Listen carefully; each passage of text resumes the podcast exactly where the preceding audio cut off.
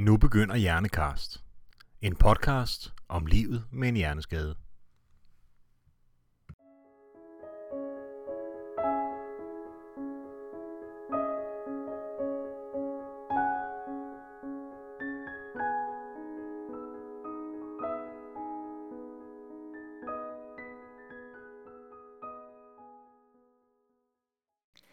Sex er et helt basalt behov, som næsten ligger på linje med behovet for at spise og drikke. Vi dør måske ikke ligefrem af ikke at få sex, men de fleste af os fungerer lidt mindre godt uden. En hjerneskade kan desværre have så store konsekvenser for, for den her del af livet af rigtig mange årsager, og faktisk er det sådan, at en hjerneskade ligefrem kan ændre ens seksualitet. Det skal vi tale om i dag. Du lytter til Hjernekast, og de næste cirka 45 minutter taler vi med Iris Dam, som er neuropsykolog, om det her med hjerneskade og seksualitet. Velkommen, Iris. Tak skal du have. Kan jeg få dig til lige at starte sådan med kort og præsentere dig selv? Ja, jeg hedder Iris Dam, og jeg er ansat som ledende neuropsykolog på Vejle Fjord Rehabilitering, hvor vi øh, genoptræner folk, der har fået en hjerneskade. Mm-hmm.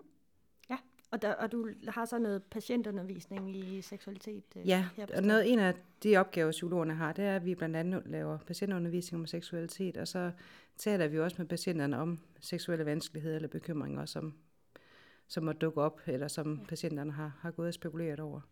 Super. Det kommer vi altså rigtig meget ind på. Ja. Ja. Det er jo et kæmpe emne, det her.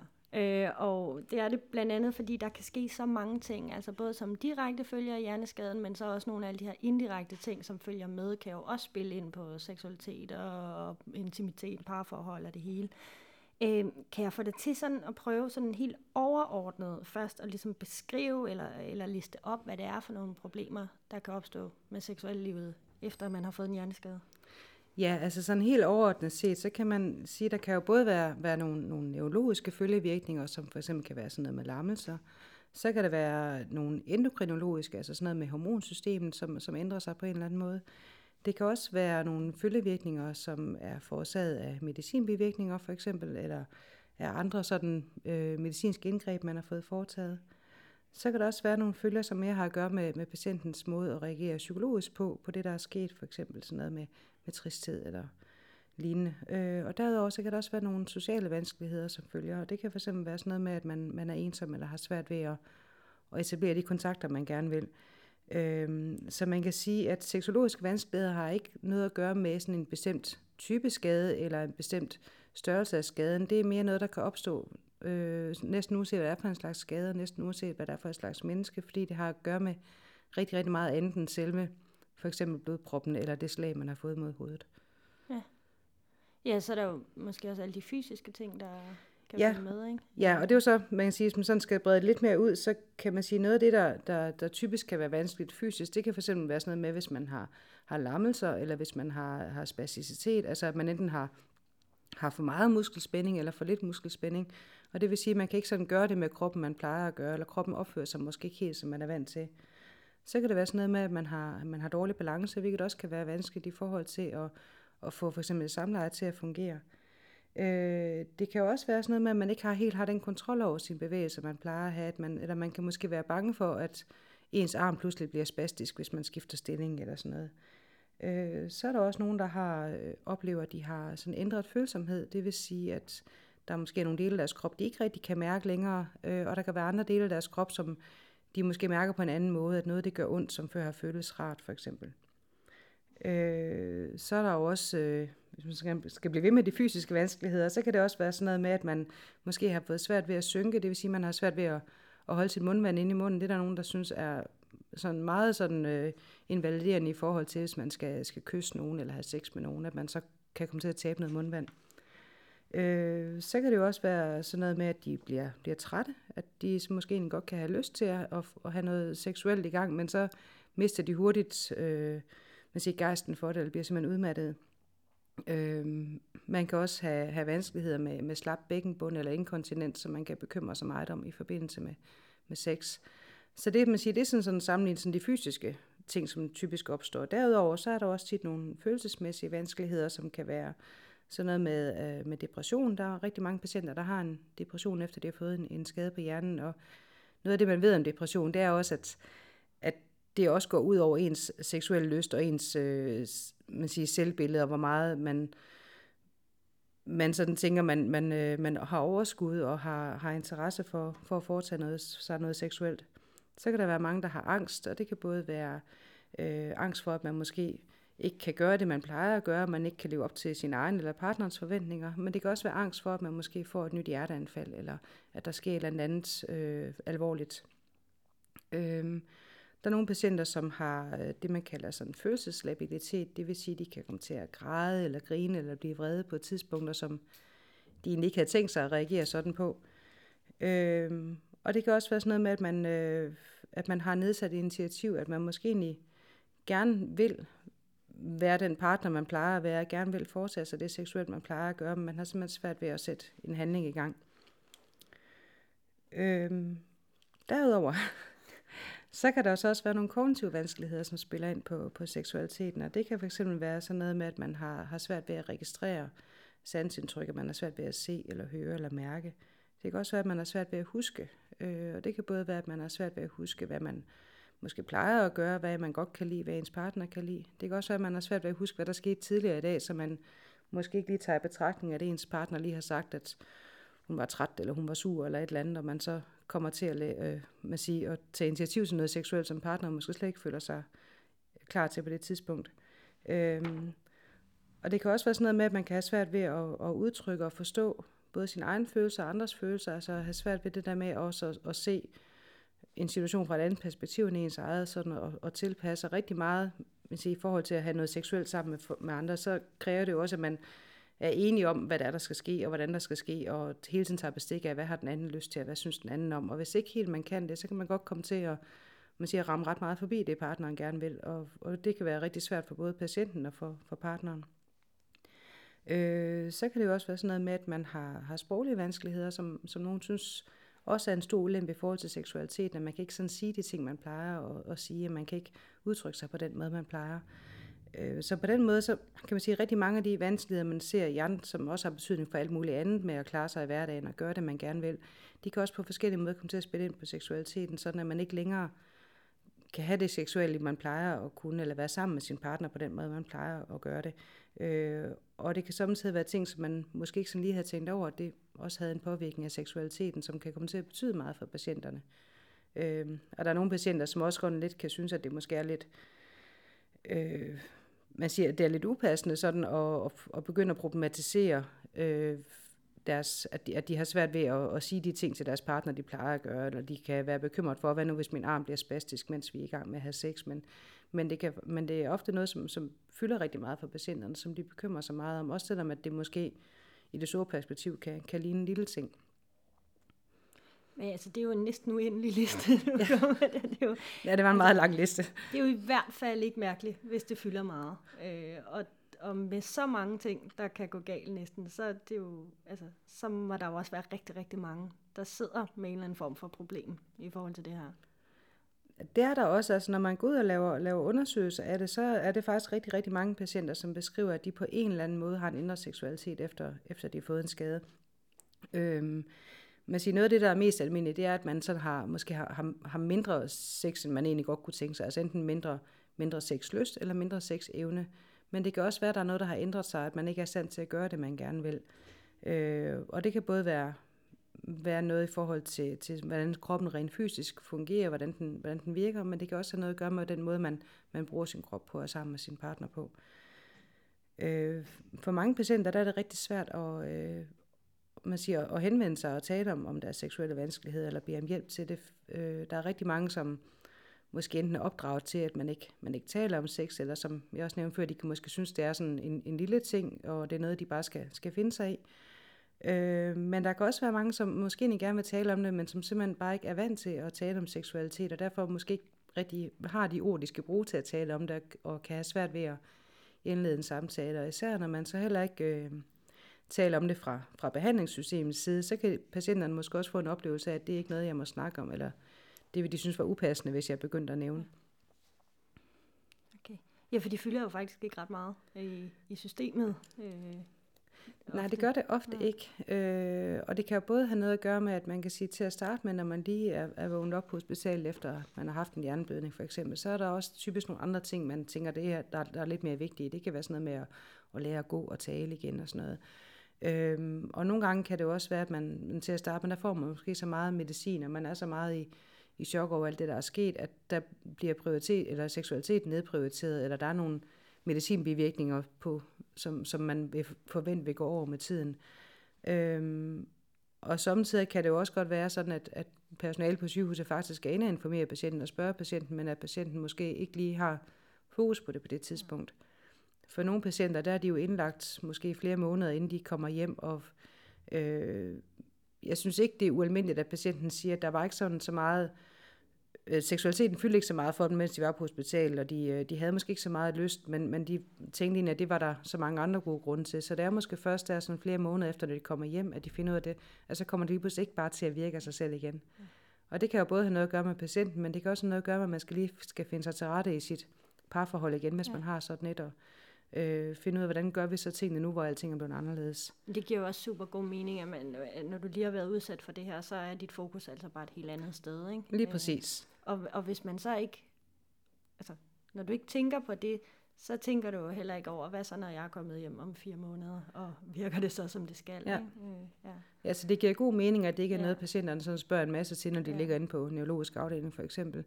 Men det er også lidt som om, at at øh, os, der så har med patienterne at gøre, altså os, der er professionelle i det, vi heller ikke altid lige får spurgt, eller heller ikke altid lige får informeret om, at den her medicin, du får, den har så som bivirkning, at man kan have nedsat lyst, eller øh, hvordan fungerer det egentlig med dig for, det, for dig seksuelt? Har du, har du den lyst, du synes, du skal have? Kan du handle på den, som du synes, du skal?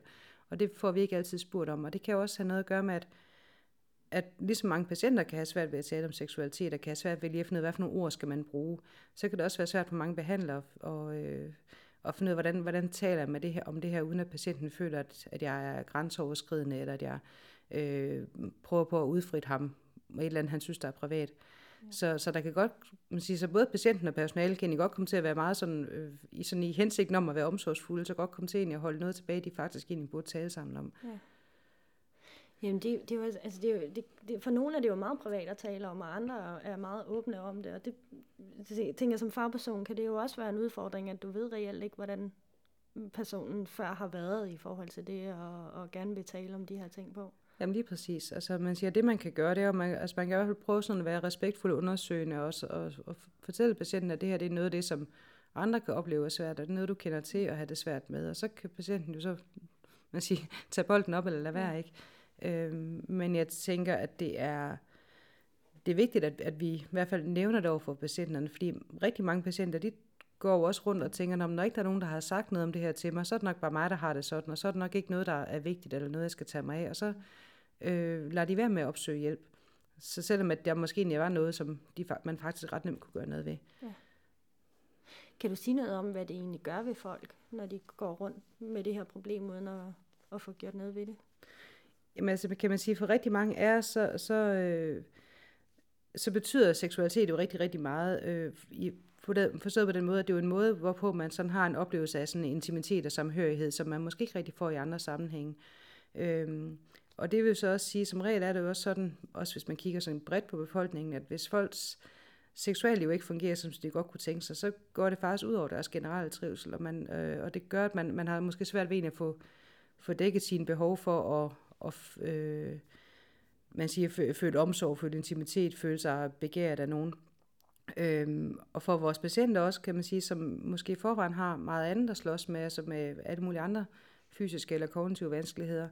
Så det her med at opleve, at, at seksualiteten heller ikke fungerer, man siger, det kan også godt være endnu sådan en sten til den her følelse af, at, siger, at, at, at der bare er så rigtig, rigtig meget, der er anderledes. Så der kan det faktisk godt betyde rigtig meget for dem, øh, hvis de sådan kan kan jeg en oplevelse af, at lige på det, på det her område, på det seksuelle område, der er alting faktisk, som det plejer. Der fungerer det faktisk. Og, der, og det kan godt være, at jeg ikke længere er den, der kan køre ned og købe ind, eller kan hjælpe børnene med lektier, men jeg kan faktisk godt fungere seksuelt og have det samme forhold med min partner, øh, når, når vi har sex sammen, som vi, som vi ellers havde før i tiden. Så det kan være rigtig det vigtigt i forhold til at have den her følelse af, at der faktisk er noget her, der fungerer stadigvæk, og jeg er mig selv på det her lille område. Øhm, og, og omvendt kan man sige, så kan det jo netop også være noget af det, som giver rigtig mange bekymringer for patienten, at de sådan tænker, okay, men ikke engang her kan jeg faktisk leve op til min del af, af aftalen i det her forhold. Ja. Så de og kan, generelt kan komme til at føle sig sådan uformående, eller øh, som, som nogen, der måske ikke er, er så meget værd at være, at være sammen med. Øh, og især kan man sige, sådan for, for de helt unge kan det jo også være, være rigtig svært i forhold til at finde ud af overhovedet, hvis, hvordan, hvordan er det så, man bærer sig ad med at få, få taget hul på den her seksualitet. For mange af dem, der kan det jo godt være, at de måske kun lige var begyndt at komme i gang med at finde ud af, hvad de egentlig godt kunne lide, og hvem de godt kunne lide at gøre det med. Og der er nogen, der slet ikke har været, har været i gang med at afprøve deres seksualitet nu, så, så, øh, så man sige, i forvejen, så er, det jo, så er det jo ikke super nemt at være sådan først i 20'erne og skulle finde ud af, hvem er jeg egentlig, hvad vil jeg gerne med mit liv, og kan jeg finde en, der kan holde mig ud og være sammen med mig.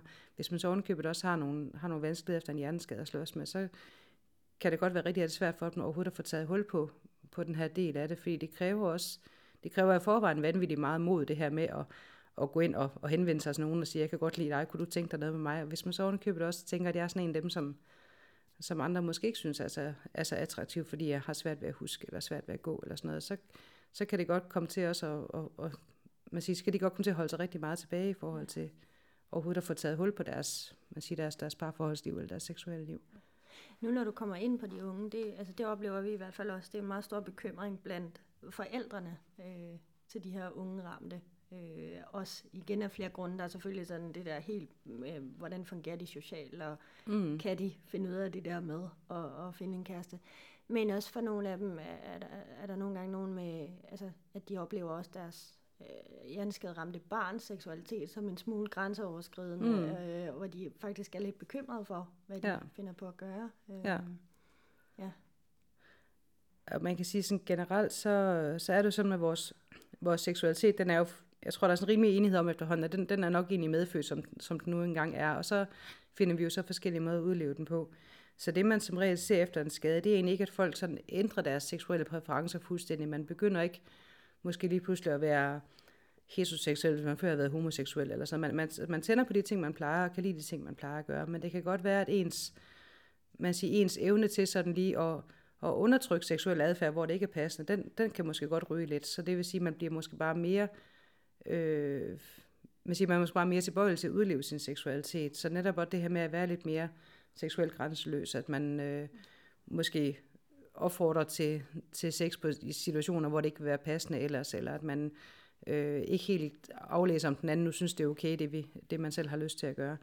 Øh, og det er jo ligesom al anden social adfærd, så er det jo noget, man kan træne med, noget man, noget, man kan lære, fordi man siger, når, hvis, øh, hvis en patient er seksuelt grænseoverskridende, så er det jo aldrig nogensinde ud fra et ønske om faktisk at og, og krænke nogen eller skade nogen, så er det jo fordi, at man siger, at de egentlig gør deres bedste for at få opfyldt et behov, men de får bare ikke lige aflæst de sociale situationer, der er. Så på samme måde som hvis de på anden måde, man siger, er øh, socialt udfordret med, at de måske kommer til at skille folk ud, eller kommer til at gå foran i køen, eller sådan nogle ting. Det vil man også gå ind og, og træne med, at prøve at hjælpe dem med at, at regne ud, hvad er reglen her, og hvordan skal jeg overholde den. Så det kan man også gøre med seksuel adfærd, men, men det føles selvfølgelig mere... Øh, hvad kan man sige, lidt mere, kan føles mere stigmatiserende for forældrene, og er mere tabuiseret, hvis det er, at, at man har et, et teenagebarn med hjerneskade, som måske går og piller ved folk og sådan noget. Det kan man, der er ikke noget at sige til, at det synes man er, er sværere, end hvis, øh, hvis det var et barn, der, der gik og skældte folk ud. Og det skal selvfølgelig også sige, at det er, jo, det er jo relativt sjældent, at bare fordi man har en hjerneskade, at det så bliver decideret grænseoverskridende, men, ja. men der er jo desværre eksempler på det. Ja. Øh, vi ser det jo for eksempel også i, altså i den der helt forfærdelige scene i Du forsvinder, øh, mm. hvis du kan huske der i soveværelset, hvor drengen kommer ind og sådan noget. Ikke? Mm. Øh, og desværre findes det, men, men ja. sjældent selvfølgelig. Ikke? Øh, men ja. der kan man godt forestille også, hvis man er pårørende i den situation, øh, mm. at det, at opleve det som et decideret overgreb er jo ja. hårdt for parforholdet, det ja. er. Ja. ja, man siger sådan, som tommelfingerregel næsten det, der næsten altid sker med seksualitet, når der er efter en skade, det er faktisk, at der bliver mindre af den. Det, det er sjældent, at der bliver mere af den, men, men netop når det så er, at hvis patienten sådan bliver, bliver grænseløs i sin seksualitet efter en skade, kan det også godt betyde, at den pårørende sådan kommer til at, at, at, at føle sig meget sådan enten forlegen over patientens adfærd, og synes, at man hele tiden sådan skal gå og, og være to skridt foran, for at han eller hun ikke kommer til at gøre et eller andet, man tænker, de blamerer sig selv ved. Men det kan jo også godt være, at den pårørende måske samtidig egentlig synes, at, at de skal indvillige i at fortsætte noget, så noget seksuelt, de egentlig ikke havde lyst til, sådan for at, at sikre husfreden, eller for at, øh, fordi, den, fordi den hjerneskade ramte nu så gerne vil det ikke. Så, så man kan også godt komme ind i nogle rigtig, rigtig uheldige man siger, mønstre i, i et parforhold, hvor at, at, øh, at seksualitet måske primært bliver på den enes bekostning, eller bliver ud fra, fra hvad den ene er interesseret i og har lyst til. Og det, man siger, det skal man jo generelt ikke gå med på i nogen omstændigheder, heller ikke selvom man har en hjerneskade ramt partner, fordi det, der kommer ikke noget, man siger, der kommer ikke noget godt ud af sådan at lade sine, sine grænser overskride gang på gang, eller indvillige noget, man ikke, man ikke har lyst til, men, men det er meget, meget forståeligt, at folk de vælger den løsning samtidig og siger, så, så går jeg med til det her for, for at få fred, men sådan på den lange bane, så er det, er det meget, meget skadeligt for forholdet ind i Det går selvfølgelig ud over både den, den der lader sin grænse overskride, det går ud over deres, øh, man siger, deres øh, selvbillede og deres følelse af at, at have lov at, at være, som de nu er i forhold, og det går, går også nemt ud over deres følelser for den hjerneskade ramte, og deres respekt for den hjerneskade ramte, hvis man, hvis man har en oplevelse af, at man ikke længere er, er ligeværdige medspillere i, i forholdet. Det er i hvert fald svært at se det som, at det på sigt bliver et ligeværdigt forhold. Jamen lige præcis. Eller, ja. nu taler vi om før det her med, at, øh, at det jo øh, ofte ikke lige er sådan, at der er den der fagperson, der har prikket dig på skulderen og sagt, skal du, skal du, skal du bruge for noget i forhold til det her. Øh, kan du sige noget om, hvor længe går folk rundt med de her problemer, før de spørger om hjælp?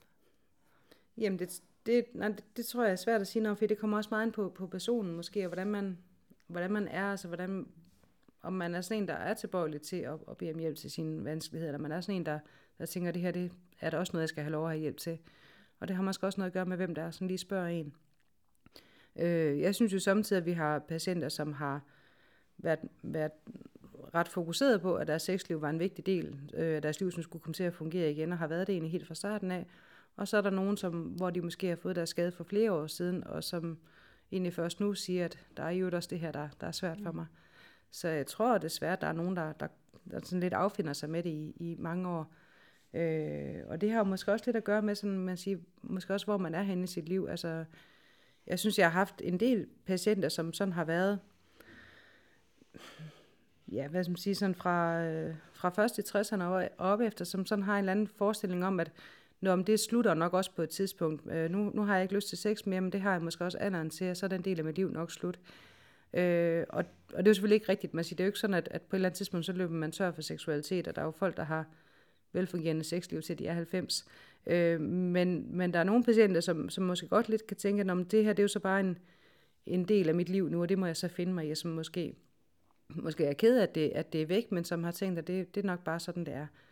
Øh, og det er jo selvfølgelig enormt synd for dem, at, at, de, at, at de tænker sådan, fordi at når man så spørger dem ind til, at er du så godt tilfreds med, at, at du ikke har noget, noget seksuelt liv længere, så vil de som regel sige, det er jeg faktisk ikke, jeg savner det, jeg kunne godt tænke mig, at det var der, men jeg har bare tænkt, at der var det Altså lidt var på samme slut. måde, som der er så mange ting forbundet med det her ved hjerneskade, hvor du på et eller andet tidspunkt bliver nødt til at acceptere, ja. at nu er situationen sådan her, og det kan man godt overføre til sin seksualitet og sige, der er ikke noget at gøre ved det. Ja, og, og sådan vil det jo selvfølgelig også samtidig være. Der er visse ting, hvor man må sige, at det, det kan vi ikke gøre noget ved. Øh, men der er også noget af det, som man faktisk godt kan gøre noget ved. Altså, det kan både være noget i forhold til, til træning, det kan være noget med medicin, men det kan også være noget med at, at se på, hvad det faktisk er, der er svært. Er det fordi, at du er rigtig, rigtig bange for, at din partner ikke er tiltrukket af dig mere? Er det fordi, du øh, kommer til at blive afledt af andre ting, der sker? Er det fordi, du ikke kan huske, hvad der er, I har aftalt? Altså, man kan mm. godt prøve at gå ind og se de her ting, som går ind og, og forstyrre, hvad kan vi gøre ved dem for at, for at hjælpe jer? Når man går ind og kigger på, hvad der kan være svært i parforhold efter en hjerneskade i undersøgelser, så kan det tit være sådan noget med, at, øh, at, man kan sige, at, at begge parter bruger rigtig meget tid på at gå og bekymre sig om, hvad den anden må tænker, og hvad den anden må synes, og hvad den anden må mener om noget. Så, så, og man kan bruge rigtig lang tid på at prøve at gå og læse hinandens tanker, og prøve på at gøre det, som man tror, den anden gerne vil. Og så kommer man nemt til at gå skævt af hinanden, og det er ikke kun folk med, med hjerneskade, det sker for. Det er sådan os alle sammen, der har tendens til, at vi, vi hellere vil, vil prøve at regne ud, hvad folk de må tænke, end vi vil spørge dem. Så det her med også at, at prøve at snakke om at, at få noget, man siger, at få intimiteten tilbage i parforholdet, altså at lære hinanden at kende igen, og øh, dele de ting, man plejer at dele med hinanden, og, og finde ud af, hvad kunne du godt tænke dig, hvad kunne jeg godt tænke mig, og så, og så finde noget at være fælles om derudefra. Mm. Øhm, det, kan være, man siger, det kan være et rigtig, rigtig godt sted at starte, og det kan også være sådan noget med at, at prøve at finde ud af at lære sin egen krop at kende igen, og lære partnerens krop at kende igen, og finde ud af, hvad, hvad kan jeg godt lide, hvad synes jeg er rart, hvad synes jeg ikke er rart nu. Og, øh, så også med at, at måske prøve at, i stedet for at være meget sådan øh, kritisk over for sig selv og lægge mærke til alle de ting, man ikke kan længere, og de ting, der ikke fungerer, så prøv at kigge på, hvad er det så, der er min krop, den kan nu, hvad kan den godt lide, og hvad er den god til, og hvad føles rart. Øh, så man måske også sådan prøver at, at få et mere medfølende, venligt blik på sig selv, i stedet for at være meget sådan måske præstationsfokuseret og kritisk over for sig selv. Mm. Øh, den her patientundervisning, I har mm. på Vejle Fjord, vil du ikke fortælle lidt om, hvordan det foregår? Jo, altså vi har, øh, vi har sådan en fast øh, patientundervisningsrul, hvor vi så har forskellige emner, øh, der så kommer på. Så en gang om ugen har vi undervisning i et eller andet emne.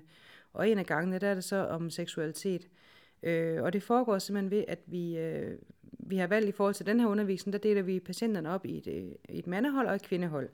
Øh, og det gør vi egentlig, fordi at det er, har, har patienterne ønsket, at, at der er nogen, der synes, at det kan være nemmere at tale om, om seksualitet og intimitet, hvis ikke man sidder sammen med nogen fra det modsatte køn. Øhm, men så foregår det simpelthen ved, at på hver hold er der en, er der en af, af neuropsykologerne her, som så gennemgår, øh, det er sådan noget med sådan generelt sådan seksologisk, hvad, hvad er det, der, der sker i kroppen i forbindelse med, med seksualitet i forhold til øh, hormoner og øh, hvad hedder det, muskler og alt sådan nogle ting. Hvad det, der, man siger, hvordan fungerer seksualitet egentlig? Og tale om, hvad er det for nogle ting, der kan, der kan være vanskeligt efter en hjerneskade, og øh, både sådan, netop som jeg også var inde på før, både det fysiske og de kognitive og de øh, sociale osv.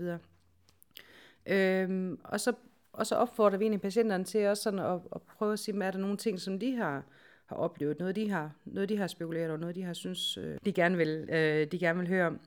Øhm, og så bruger vi også noget tid på at fortælle om, hvad kan man, hvad kan man så gøre, altså hvordan kan man... Øh, hvad kan man gøre for, for at genoptræne de vanskeligheder, man har? Altså enten om det er noget fysisk genoptræning, om det er noget med, at, og, øh, hvordan, hvordan indleder den her samtale med min partner, eller hvordan fortæller man en ny partner, at man har nogle vanskeligheder? Hvordan, øh, øh, hvordan, mm. hvordan griber man, man det an egentlig? Øhm, og så plejer vi også at komme med nogle anvisninger til, hvor kan man gå hen for at, at få yderligere hjælp, hvor kan man finde hjælpemidler hen og sådan noget, så patienterne også har mulighed for sig selv at, at undersøge videre. Så, og så opfordrer vi jo generelt til, at, at de kommer og taler med os, hvis der er noget i undervisningen, som den er selvfølgelig meget generelt, så hvis der er et eller andet i den, som de har tænkt, gud, det lyder da som noget af det, jeg går og bøvler med, at så øh, opfordrer vi dem til at opsøge enten deres neuropsykolog, eller også en anden, som de øh, tænker, de, øh, de vil være trygge ved at tale med det her om, og så, øh, og så selvom det der er svært, og så må vi jo se, om vi kan, om vi kan hjælpe med det på en eller anden måde. Øh, der er også mulighed for, at man sige, vi kan inddrage patientens partner i det. det. Det er sjældent egentlig, at der har været, at der er nogen, der har gjort brug af det, så det har måske, det har ofte været noget med, at, at vi så giver patienten nogle anbefalinger, og så går de hjem og taler det med deres partner, hvordan kan vi øh, gøre det her, og hvordan har du det med det, osv. Hvordan fortæller man det til en ny partner? Det spørgsmål ja. får vi nemlig tit. Jamen, jeg tænker, det kommer også, det kommer igen, altså, det er sådan et, det er sådan meget, meget vagt svar, du får, ikke beklager. Men det kommer meget på, hvordan man, hvordan man er, ikke? Altså, der er jo nogen, som synes, at, at, at det er bedst at få det ud af verden med det samme, og starte med at sige det, fordi så kan folk jo vælge til eller frem, de vil have mig eller ej. Og der er andre, der synes, at jeg skal, vi skal lige lære hinanden at kende, og det skal være en anden fortrolighed, før jeg, jeg tør dele det her med dig. Øh, så jeg tænker, det er jo noget med at finde ud af, hvad er det der, hvad er det der, der, er rigtig vigtigt for mig. Altså, hvad, hvornår er det, jeg har brug for at få sagt det her. Øh, generelt, så, så kommer der nok sjældent noget, noget godt ud af sådan at gå og putte med tingene for længe, fordi så kommer det nemt til at vokse til rigtig det store størrelse ind i ens hoved, og hvor man kan komme til at forestille sig alle mulige forfærdelige konsekvenser af at sige det, så, så måske kan det være en god idé i hvert fald at få, få antydet fra starten, at der er lige noget her, som jeg skal fortælle om. Øhm, men, og det kommer også an på, hvad der, hvad der er for en vanskelighed, man har. Det kan jo godt være, at det drejer sig om, at man, øh, man siger, det er måske mere på indersiden, man har vanskeligheder, man er meget bekymret, og man er bange for, at den anden ikke synes, man er tiltrækkende, eller at man kommer til at gøre noget forkert, eller sådan noget. Og så kan det måske bare være noget med at sige, at jeg skal lige lære det her med seksualitet igen, og er du med på, at vi tager det stille og roligt, og vi kan holde en pause og grine af det, hvis det bliver svært undervejs. Øhm, og, det kan også, og det kan også være, at det er noget sådan rent, altså måske noget lidt mere i øjnefaldene, men jeg har den her arm, som samtidig bliver spastisk, og det skulle lige være klar på, at at den måske godt kan opføre sig sådan helt lidt anderledes, end, end du er vant til at se. Så, øh, så ja, så meget, meget vagt. Altså jeg tænkte, det kommer an på, hvad, hvad er det, hvad er det der, der er vigtigt for en, og, og, øh, og er det noget, som man tænker, det her det er noget, som den anden sådan helt tydeligt kan se, så kan man måske lige så godt sige det fra starten, i stedet for at, at begge parter går og gætter på, hvad det her er for noget. Øh, men der kan også være nogle ting, som mere handler om den måde, man ser på sig selv på, og der kan det måske være vigtigt, at man har lidt mere fortrolighed, end man siger det. Den her angst for at, at få taget hul på det igen, øh, og den seksuelle situation, og hvad hvis pulsen stiger, og sker mm. der sådan noget med mig og sådan noget, er der, er der grund til at være bekymret? Nej, altså man kan jo man kan selvfølgelig sige, altså i forhold til rent fysisk, kan man selvfølgelig sige, at jo, man kan selvfølgelig godt risikere, at man får et, øh, et ildebefindende i forbindelse med, med, med sex, fordi man siger, det kan ske for hvem som helst, men, men risikoen er ikke særlig stor. Hvis der var et eller andet med, med hjertet, som, som gjorde, at man ikke måtte have sex, så havde man fået det ved af sin læge, og hvis man kan sige, hvis man kan gå op og ned ad trapper, så kan man også godt have sex. Mm.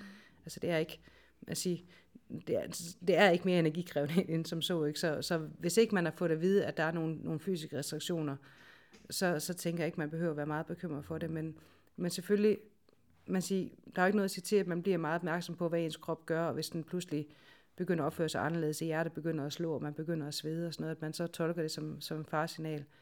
Øhm, og der kan det måske netop også være noget med at øve sig på, enten alene eller sammen med sin partner, det her med at komme i øh, man siger, i en sådan en seksuel opstemt stemning og opleve, at det faktisk ikke er farligt, og så og, og gøre det nogle gange, og indtil man, inden man sådan egentlig går i gang med så at have et samleje, hvis det er det, der sådan er, er målet med det. Mm. Øh, men generelt vil det være sådan noget med at, at gå stille og roligt frem og gøre sådan nogle erfaringer med, hvordan er det at være seksuel med den her krop, jeg har nu, og hvordan reagerer den i forhold til det, jeg, det jeg er vant til. Ja. Du nævnte noget med hjælpemidler før. Er det noget, I vejleder i også, eller fortæller du bare, hvor man finder information? Altså, vi, øh, vi har ikke, øh, vi har ikke vej, hjælpemidler, vi sådan kan, kan vise frem, øh, men, men det vi plejer at gøre, det er, at vi fortæller om, hvad findes der faktisk hjælpemidler, og så øh, kan vi også godt man sige, vise billeder af nogle af de her hjælpemidler, der findes, og vise nogle hjemmesider, man kan gå ind og finde dem på. Mm. Der er faktisk... Øh, der findes rigtig, rigtig mange rigtig gode hjælpemidler til næsten uanset, hvad det er, man har af, af vanskeligheder, og om man er, har en partner, eller om man skal øh, man siger, have en seksualitet med sig selv, så findes der rigtig, rigtig mange hjælpemidler, der kan, der kan afhjælpe næsten det meste.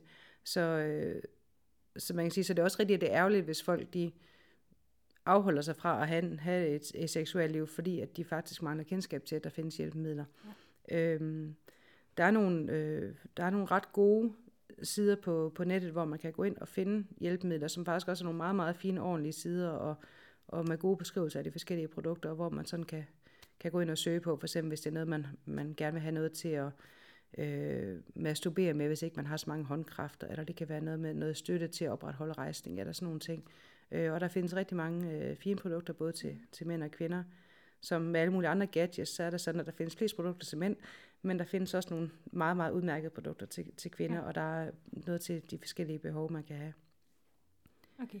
Og hvad, hvad er det for, altså, hvor finder man de her informationer? Findes der specifikt til handicappede, eller er det generelle sexbutikker, der bare har god vejledning? Eller Altså, de, de sider, som jeg synes, der har det bedste udvalg, dem jeg plejer at, at foreslå mine patienter at gå ind og kigge på, det er dels en, der hedder sinful.dk, som er en helt almindelig sexshop, men som også har en rigtig, rigtig fin afdeling med hjælpemidler. Og så er der en, der hedder lcoshop.dk, som også er en almindelig sexshop. Øh, og det er meget, meget fine, ordentlige sider og danske sider og sådan noget, så det er ikke sådan skummel pornobutik-agtigt. Øh, og, og der, kan man, der kan man gå ind og læse om de forskellige produkter, og der er også kundeservice, man kan ringe og snakke med, hvis det er. Så man siger, hvis man går ind på nogle af de her sådan, øh, sider, der mere er rettet med hjælpemidler generelt, så er der også nogle af dem, der har øh, hjælpemidler til seksualitet, men det er som regel et ret begrænset udvalg, de har, og og hvor, man, hvor jeg tænker, det er måske bedre at gå til dem, der rent faktisk ikke laver andet end, end seksuelle hjælpemidler eller seksuelle ja. redskaber, og så og finde noget der, man kan bruge. Ja. Der er naturligvis nogle, nogle tabuer forbundet med det her. Og en af de ting, der også kan ske i forbindelse med hjerneskade, det er, at man måske ikke bliver så god til at varetage sin egen hygiejne. Mm. Øh, og det har jo indflydelse på partnerens lyst og sådan noget. Hvordan griber I, hvordan griber I sådan noget an, hvis I...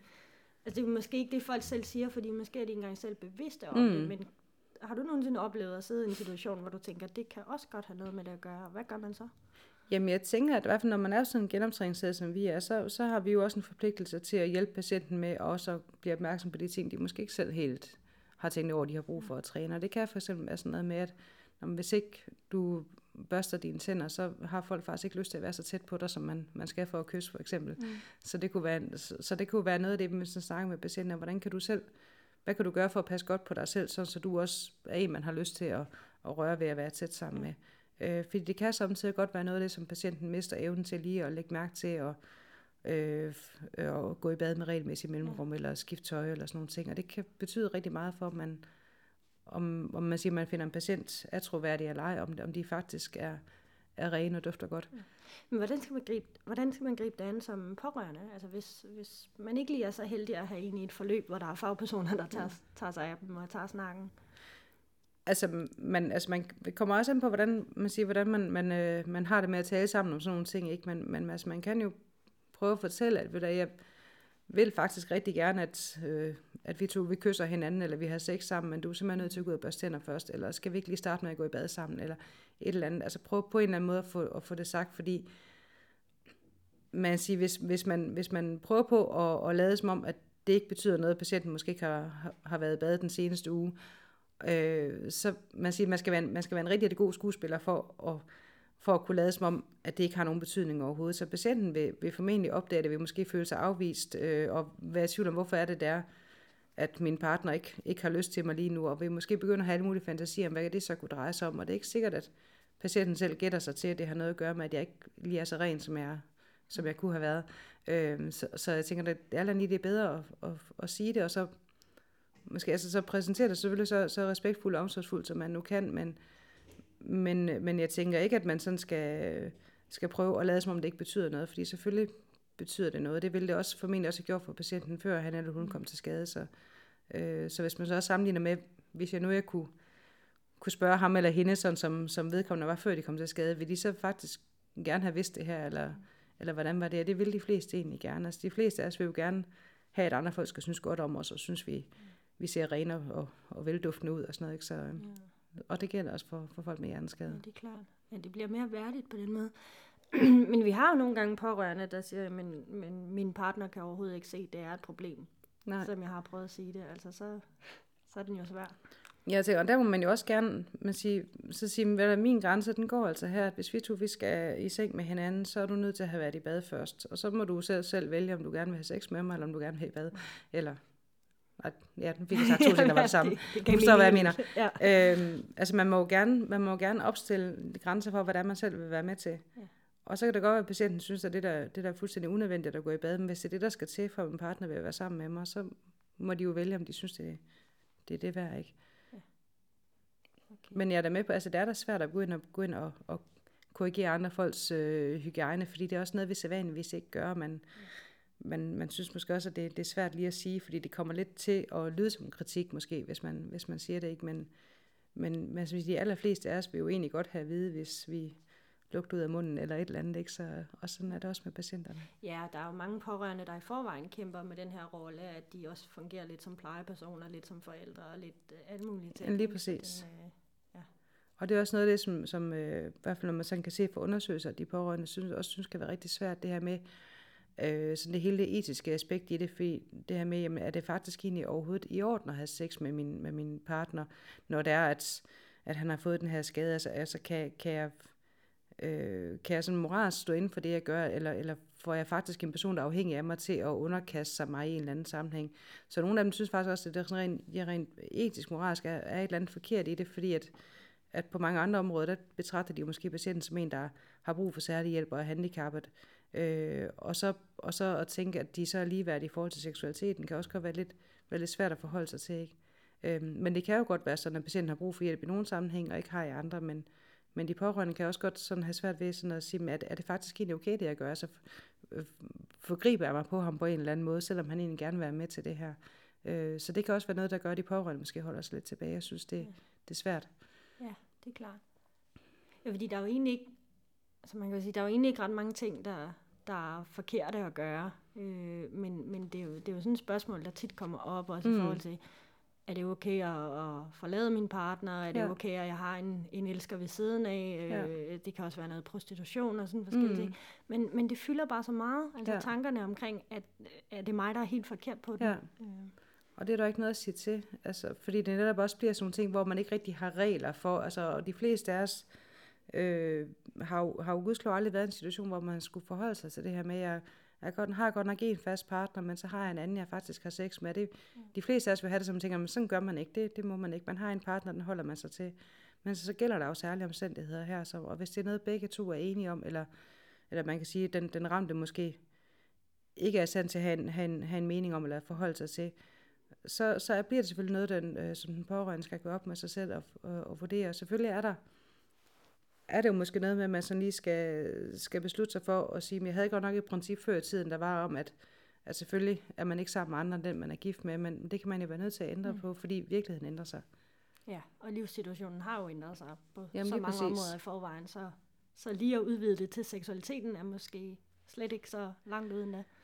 Nej, altså man siger, på mange andre områder, der vil man jo også tænke det samme, at det her med at sige, at det kan godt være, at det var en partner, jeg blev, jeg blev, jeg blev, blev gift med i sin tid, men det er altså ikke den partner, jeg har nu, så hvis der er rigtig mange ting, vi skal gøre anderledes. Det er anderledes, hvem det er, der træffer beslutninger herhjemme. Det er anderledes, hvem det er, der kører børn i skole. Det er anderledes, hvem det er, der tager møder i banken. Alle sådan nogle ting. Dem laver man jo også tit om, og selvfølgelig kan man også være nødt til at lave noget om i forhold til, hvordan er det så, der er vores, vores seksualitet er sammen. Har vi den hver for sig, eller har vi noget sammen, eller har vi slet ingenting, eller mm. hvordan gør vi det her? Hvis nu man ikke lige er så heldig at være i et forløb, hvor der er nogen, der har taget hånd om det og spurgt til det, og man sidder, man hører måske det her og tænker, det har jeg brug for nogen at tale om, eller jeg vil gerne have noget hjælp til det her. Hvad, hvad skal man så gøre? Hvor skal man gå hen? Altså man kan jo, man kan jo eventuelt gå, starte med at gå til sin egen læge, øh, især hvis er, man tænker, at der kan være noget, noget medicinbivirkninger eller sådan noget, som påvirker ens, øh, ens seksuelle funktionsevne. Øh, og egen læge kan også lave en henvisning til, øh, til seksologisk behandling. I, I alle regionerne har man sådan en seksologisk enhed, hvor man kan få hjælp til sådan almindelige seksologiske problemstillinger. Så det kan jo fx være sådan noget med, med smerter ved samleje, eller rejsningsbesvær, eller sådan nogle ting, som, som de faktisk kan hjælpe med. Øhm, Derudover så kan man jo også opsøge en, en privatpraktiserende seksolog. De findes sådan rundt omkring og har, det skal man, så noget, man typisk selv skal, skal betale for, men, men der kan man måske også få sådan et parforløb i, hvordan finder vi hinanden igen, hvordan får vi det her til at fungere igen, eller også hvis det er en selv, hvordan får jeg min seksualitet til at fungere igen, så jeg kan have det, øh, have et sexliv, jeg kan holde af.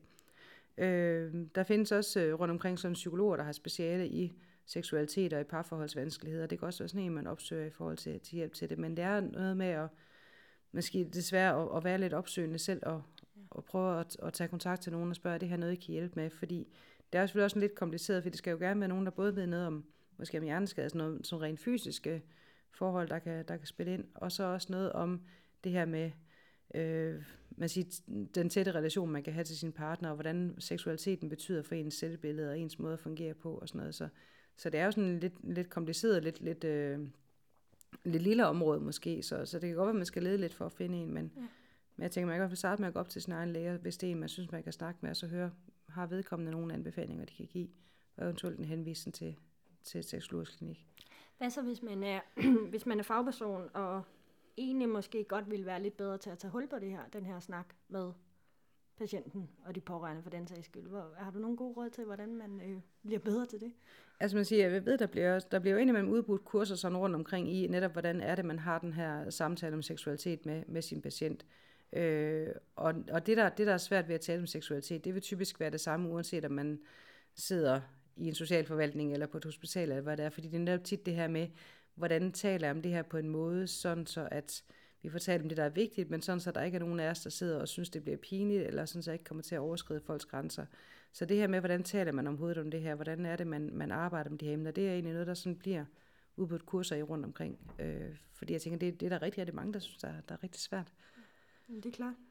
Sådan helt ideelt set, hvornår Altså, hvordan skal det gribes an? Hvornår er der nogen, der skal tage fat i patienten og spørge om det her? Jamen altså, for sådan at komme med sådan ikke-svar, så skal det jo være, når, når patienten er klar til det. Ja. Øhm, nej, jeg, jeg tænker, hvis jeg kommer med et ordentligt svar, så tænker jeg, så det noget med at, øh, altså at starte med at nævne det sådan, så, så, så, så tidligt, som det giver mening. Altså at sige, at du skal lige være klar over, at rigtig mange, når de har haft sådan en halvtidig lammelse, så påvirker det også deres seksualitet, fordi sådan og sådan. Øh, så i hvert fald, man får introduceret det fra starten af, så patienterne ikke går rundt og tror, at det nok kun er mig, der, der har det her. Alle de andre, de synes nok ikke, det her det er svært.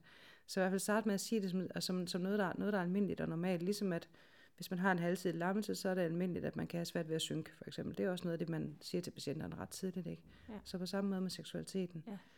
Øh, så altså dem, der møder hjerneskade ramte tidligst i forløbet, at de i hvert fald lige informerer om, du skal, du skal være klar over, at der Ja, det tænker jeg, fordi at, at, at det kan jo også være, altså der er jo måske ikke så meget at sige til, at patienterne kan tænke, at jamen, det er måske kun mig, der har det her, fordi at, at netop, der er ikke nogen, der har sagt noget som om det på noget tidspunkt.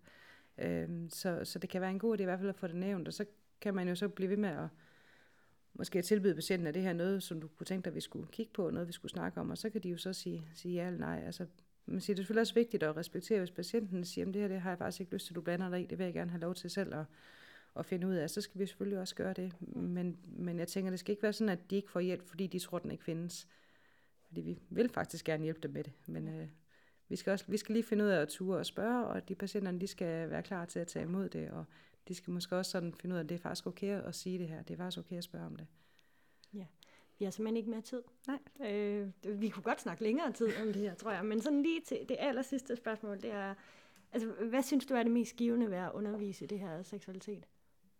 Øhm, jamen, jeg synes, det er, det er jo altid rart, når man har en oplevelse af, at man faktisk rent faktisk kan hjælpe folk med noget, der er vigtigt for dem. Altså, jeg synes ofte, når vi taler med patienter om seksualitet, så er det også tit så er der med sådan, gud, jamen, var det, ikke, var det ikke værre, var det bare det, kan man faktisk gøre noget ved det, ikke?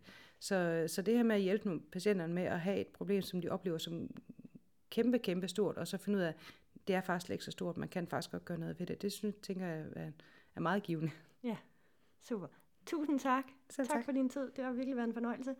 Og øh, det var sådan set det, vi kunne nå denne gang, så tak til alle jer, der lyttede med. Du lyttede til Hjernekast, en podcast om livet med en hjerneskade. Hjernekast er produceret af Hjerneskadeforeningen. Musikken er lavet af Dries van der Hagen. Bag teknikken stod Kenneth Kinastowski.